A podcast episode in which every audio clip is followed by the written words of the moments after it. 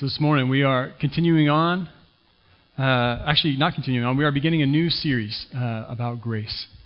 If you remember, for the last few weeks we've been talking about all in, and have been reading through the book of Haggai, hearing God challenging us on our priorities, priorities we, priorities we have in our lives.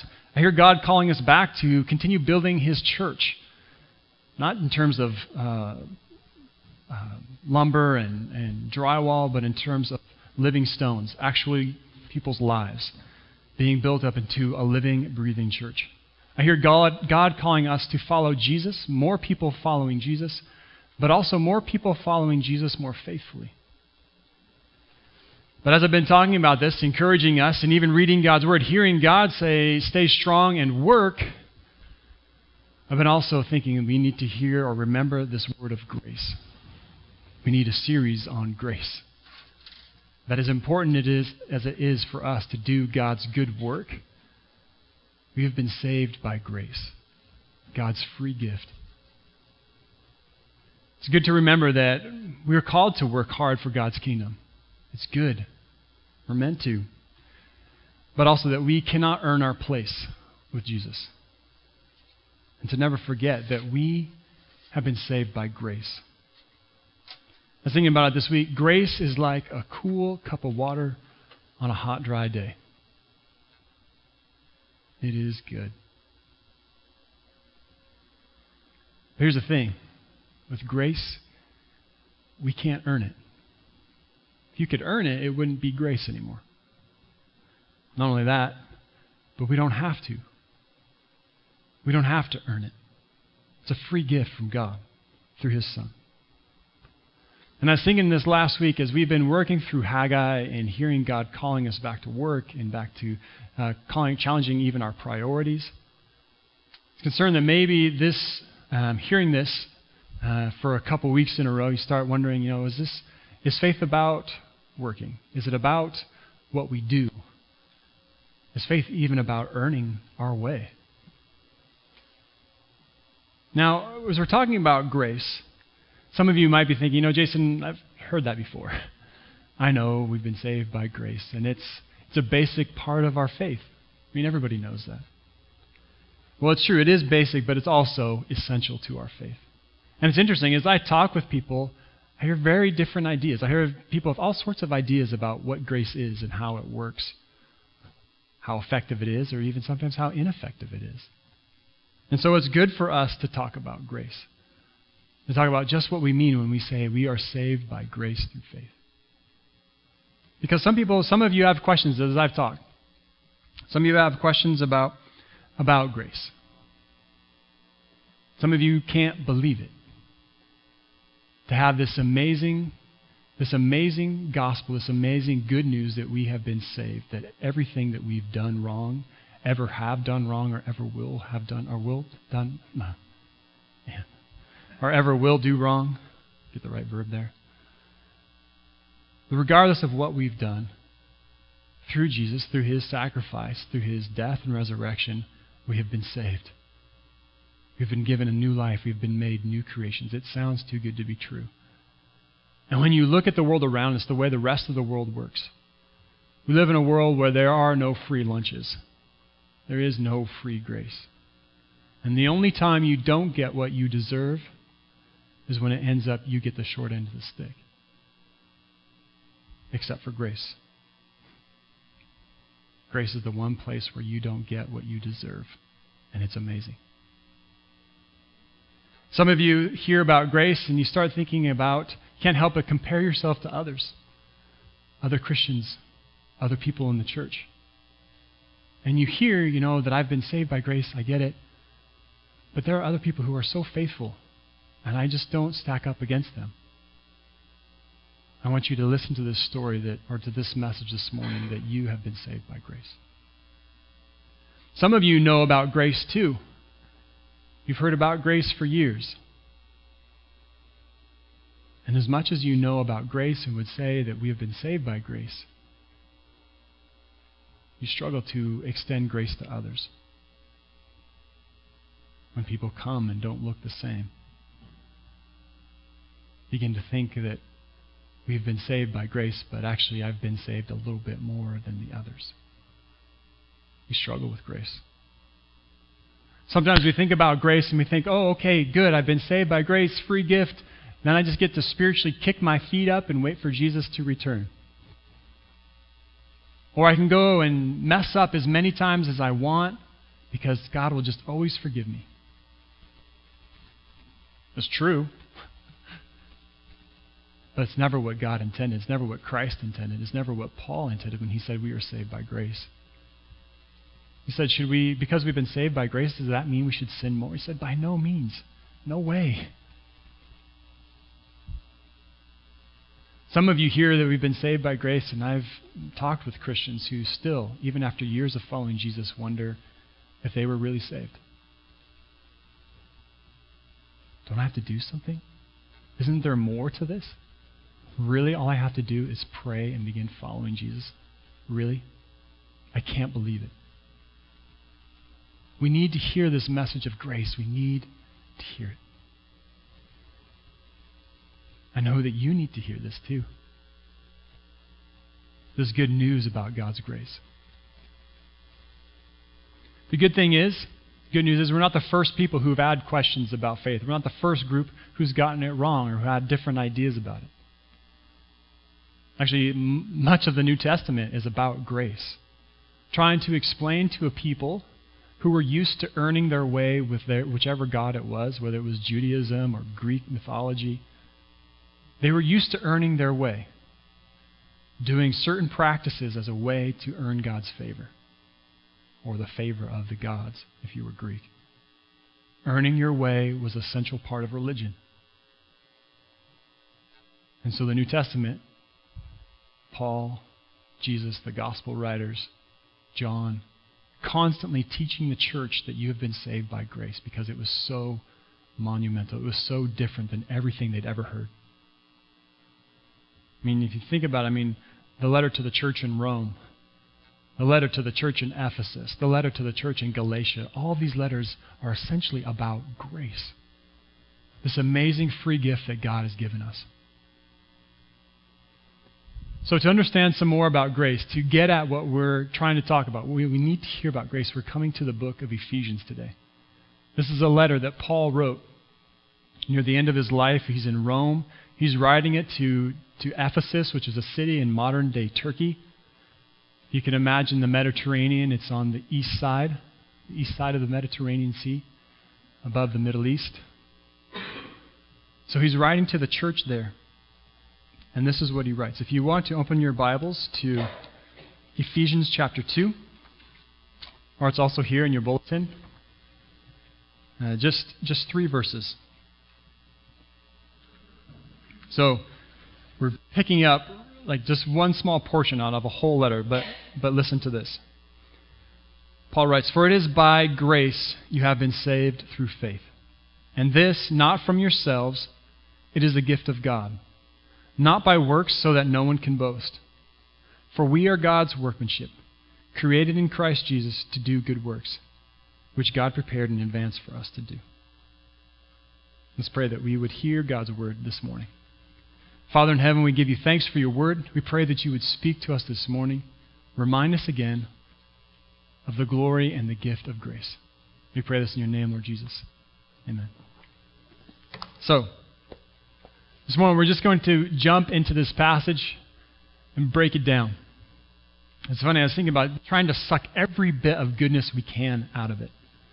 I was thinking about this. I don't know, this is sort of a weird association, but uh, a few uh, week or so ago, we had chicken legs, grilled chicken legs, with our family, and uh, Tracy and I and the boys, we ate the meat off of our bones, but there's still like little bits of meat and stuff on there. And then Alex, our student from China, he would eat the chicken bone, and there was nothing left but bone. He ate every part of it the skin, the cartilage at the top, every bit of it. That's what I want to do this morning with this passage get every bit we can out of these three short verses. All right? How's that for an image? You guys will probably never forget that. So let's break this down. All right. So it says, For it is by grace you have been saved. So, by grace, completely undeserved, ill advised, completely unfair grace. That's what you've received. Grace, by definition, is not fair. This forgiveness of God. As I mentioned already, in this broken world we live in, we never get what we deserve, right? And usually we mean we get less than we deserve. Except for when it comes to grace. We get so much more than any of us deserve. Grace is not fair, but it is wonderful.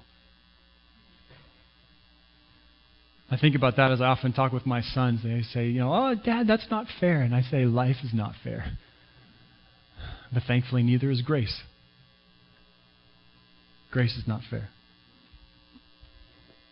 That Jesus, through his life, a life completely sinless, obedient to God, through his death on the cross, the sacrifice that he made for us, the resurrection, the fact that he has risen again, through all of this, we are given God's grace. God's free gift, God's reconciliation, his forgiveness in our lives. And that's the thing, none of us deserve it. Even though we're tempted to take it for granted, and maybe even start deluding ourselves into thinking, you know, I kind of, God's kind of lucky to have me on the team, right? None of us deserve grace. The times that we lose our temper, the times that we cut corners, the times when we subtly or not so subtly demean other people because they don't look like us, because they don't seem to fit. We all blow it. None of us deserve God's grace. And yet we receive it. I was thinking about the unfairness of God's grace this week, and I was thinking of the story. It's called the parables, uh, parable of the workers. Many of you have heard it. It's a parable about uh, a man who had a vineyard, and so he went to find day laborers. And so at six in the morning, he goes to the place where the laborers are gathered. At six in the morning, he gathers some and he says, "You know what? I'll pay you 200 bucks for today. How does that sound? Day's wage." And they say, "Yep, full day's work for a full day's wage sounds good to us." And they start working. It's hot and dry, and the work is not easy. So, the landowner, he goes to the market again where the workers are gathered at 9 a.m., and he gathers some more, and they start working. And he says, I'll pay you whatever's fair. Does the same thing at 12. Gathers another group because the work is not going fast enough. There's more work to be done. At 3 p.m., he does it again. He gathers another group. At 5 p.m., he goes back to the, to the place where all the workers are gathered. He said, Hey, you guys are just standing around. Come work for me. And then at the end of the day, he, tells us, he has one of his servants and he says, gather, gather all the workers and pay them. But pay those who worked, who started work last, pay them first. And he paid them $200 for their couple hours or hour of work. Now, in the text, in the story, there's no complaint yet. So I imagine, I can only imagine that the people who started at 6 a.m., who worked five times longer, that they're thinking to themselves, oh, he's giving them 200. I can't wait to see the bonus he's going to give us. And Jesus paid all of them 200. Whether they started their day's labor at 6 a.m. or 5 p.m., he paid all of them 200. Grace is not fair. Now, the, the workers, they started complaining to Jesus. How could you possibly do this? These guys haven't hardly even worked, and you paid them the same as us. In the parable, the, the landowner says, He says, What are you complaining about? I paid you exactly what we agreed to at 6 this morning. Are you angry with me? Are you envious only because I am generous with other people? Jesus was telling this story, and at the end of it, the Pharisees who were gathered around him, they were furious with him because they realized that they were the 6 a.m. workers. They realized that they were the people that they thought that they had worked hard and earned more than others. They thought they had earned more grace than others. Because the kingdom of God had come and Jesus was bringing in all the wrong kind of people. All the people who had sin and brokenness in their lives, he was welcoming them into the kingdom. And the people who had kind of sort of held it together, who had learned to play by the rules or do the right things, they were furious because grace was not fair. That parable reminds us that none of us deserve grace. And whether you've been following Jesus really well for the last 50 years, or this morning is the first morning that you even consider following him, all of us have received the equal, the same grace. Not because we've earned it or we deserve it, but because of who God is. That's the beauty of grace. That's the thing is, grace is a gift of God, which is different than many other religions, like most other religions that I know of. In most other religions, your place with God or your place in eternity is based on how hard you work or how diligent you are, how well you do the religious practices. It's based on merit. I was thinking of a conversation I had with Jesse when he got back from Kenya about a month ago. He and Marie and um, a couple others they traveled to Kenya, and when he got back, he said that it's interesting that some people, some of the Kenyans, they actually choose Islam over Christianity uh, because it's easier. He said Christianity is a whole life transformation. Everything has to change. And so, in the one sense, it's, it's more complicated, more elaborate, because everything is a part of it. But he said some of them choose Islam because it's easier in the sense that there are certain practices times you pray, things you eat, things you don't eat, certain days you fast, certain days you eat. If you can just do that, then you're good and you go on about the rest of your life. It's been narrowed down to a set of practices. That's how you earn your way. Once you've done that, you're in. And there's nothing more to be done. Well, that's not the Christian faith. The Christian faith, there is no set of practices that you have to do to earn your way and then go on about your life. Our whole life is following Jesus. Everything in our life becomes His. Everything in our life is affected but that's not because that's not how we get saved. That's not how we are saved from our sin. It's not by the things we do, it's by God's grace. In Christianity, we are saved by God, through God, and for God. Jesus does everything. It's by his faithfulness that we have been set free. It's by His faithfulness to God that we are forgiven and given a new life. Our only response in all of this is our faith. That's it. We have been saved by grace through faith. Now, when I say through faith, I wonder what you think I mean, or what do you think Paul means? I think a lot of times when people say saved by grace through faith, they mean that faith, they often think of it in terms of uh, through faith, and they translate it as by belief. I am saved by grace through belief, the moment that I believe. They intermix those two, faith and belief. Now, there's truth to that. Because the moment we begin believing in Jesus, the moment we pray, Lord Jesus, please forgive me for the sin in my life, I devote my life to you, we receive the fullness of God's grace. All of it, at that moment, we receive grace. You don't have to do anything more.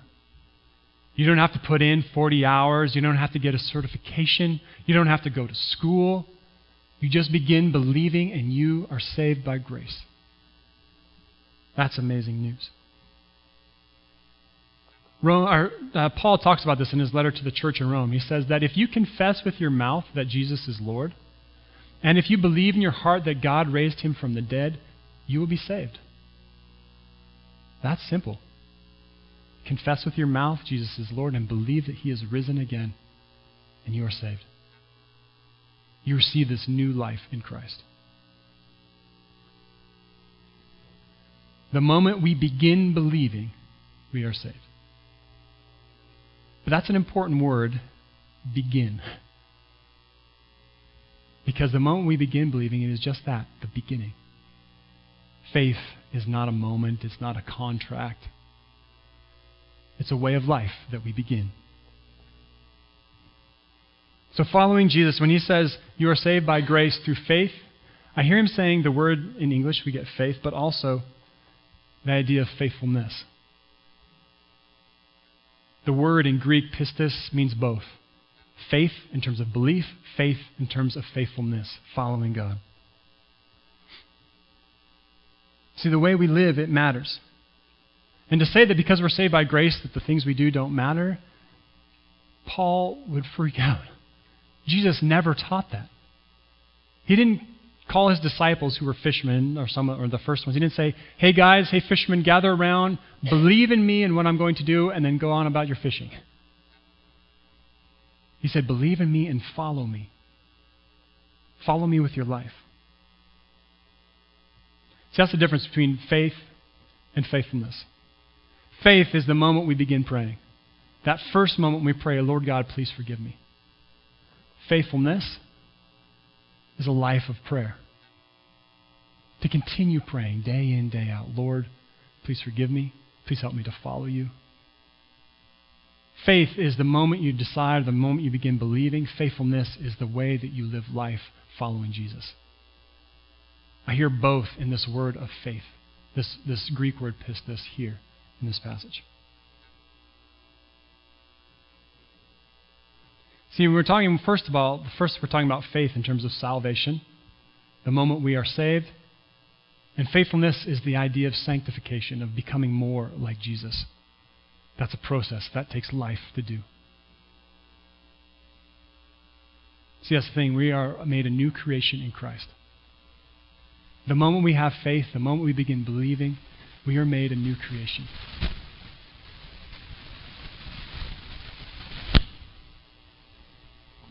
Still good? All right. I don't know. So we are a new creation in Christ. But it doesn't mean that we have to be perfect. Trust me, you won't be. None of us are. Even though we've been following Jesus for a while, some of us decades, we still blow it. And we continue to need God's grace and forgiveness in our lives. It's true. We continue to need to be re forgiven. I say this this morning because I want to encourage those of you who feel like, I'm not sure if I do enough. I want to encourage you that you are saved by grace. That it's not about what you do. Because honestly, you could never do enough to earn this. It is God's gift. Not only that, but I think about some people who were born in faith and what the if faith is a journey, some people start with a huge advantage for this faith journey. Some of you were raised by Christian parents. Both your mom and your dad loved you and loved the Lord Jesus, and you grew up in an amazing home where they encouraged you to follow him. But there are people in this room who did not have that. There are people who grew up in this room, me included, whose parents didn't even go to church. Or people who have enormous things that have happened. It's like they're trying to run this race of faith with a 50 pound pack on. But you need to keep remembering that. Some people start this faith of journey or this race of faith. Some of them start about 30 yards behind the start line. And so for us to be gracious with them, to encourage them, even though it seems like their steps are slow and hard in coming, that we continue to be gracious because none of us have earned our place here. All of us are here because of God's grace. This morning we are talking about faith and faithfulness. But it's interesting, as I've been studying, there's one more aspect here to this word faith. It's Jesus. Jesus' faithfulness. See, when we hear that you are saved by grace through faith, most of us tend to think in terms of faith the moment I believed. which is true. That's one part of it. And when I started talking about faithfulness, most of us assumed my faithfulness, still about me. But it's interesting in this text, in the English even if you look at it, it's not certain or it's not it's a bit ambiguous as to whose faith we're talking about. Now, we'll see this next week as we look at the rest of this passage, but just before this, Paul is talking all about Jesus, about the sacrifice that he made and that we have been saved through him. And many have made a case that in here, when you look at this, that for is by grace you have been saved through faith or faithfulness.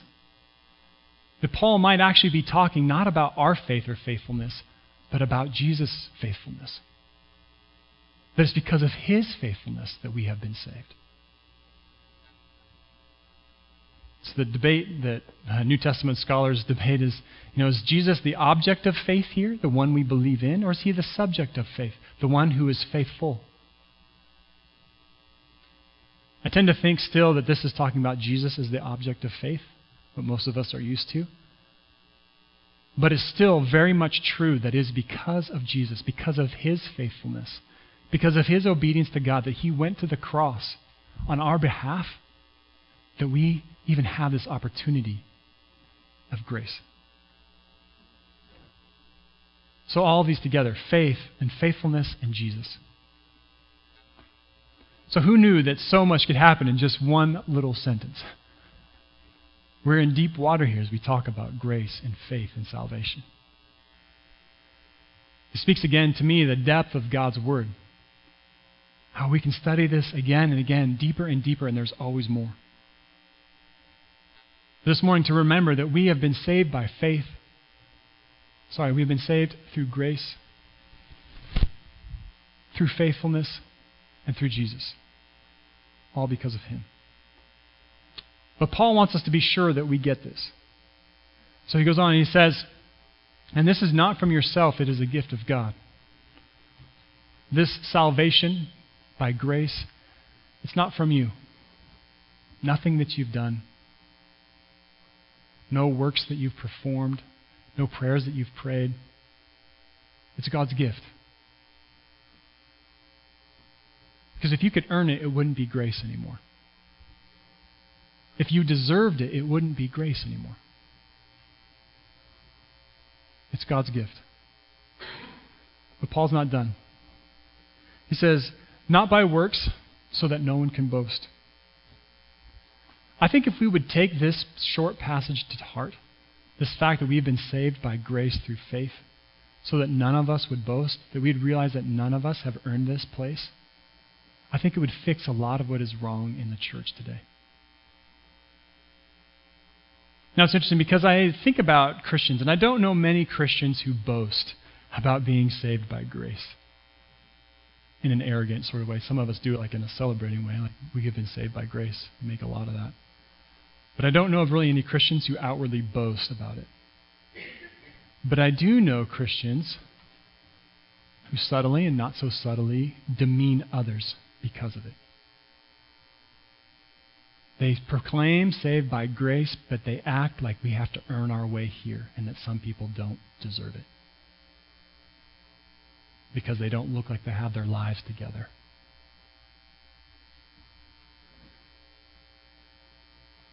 I was thinking about it today, that or this week. That's like one beggar who's been given a new coat so that they can get into the into the ball. But at the same time kicks another beggar out because they don't have a coat. That we realize that none of us are here because we deserve it regardless whether we've been following Jesus for 50 years or five minutes, none of us deserve to be here. It is by God's grace, His free gift, that we are here. I was thinking about this week the, the people that Jesus had the most trouble with, the people that He was hardest on, were not the sinners who were really bad, but it was a self righteous religious people, the Pharisees. When we forget about grace, when we lose sight of grace, we become more like Pharisees than like Jesus. We start acting like we earn it here, like we deserve to be here. Some of us do, and some of us don't. That is sinful. That is completely missing the point of grace. We have been saved by grace.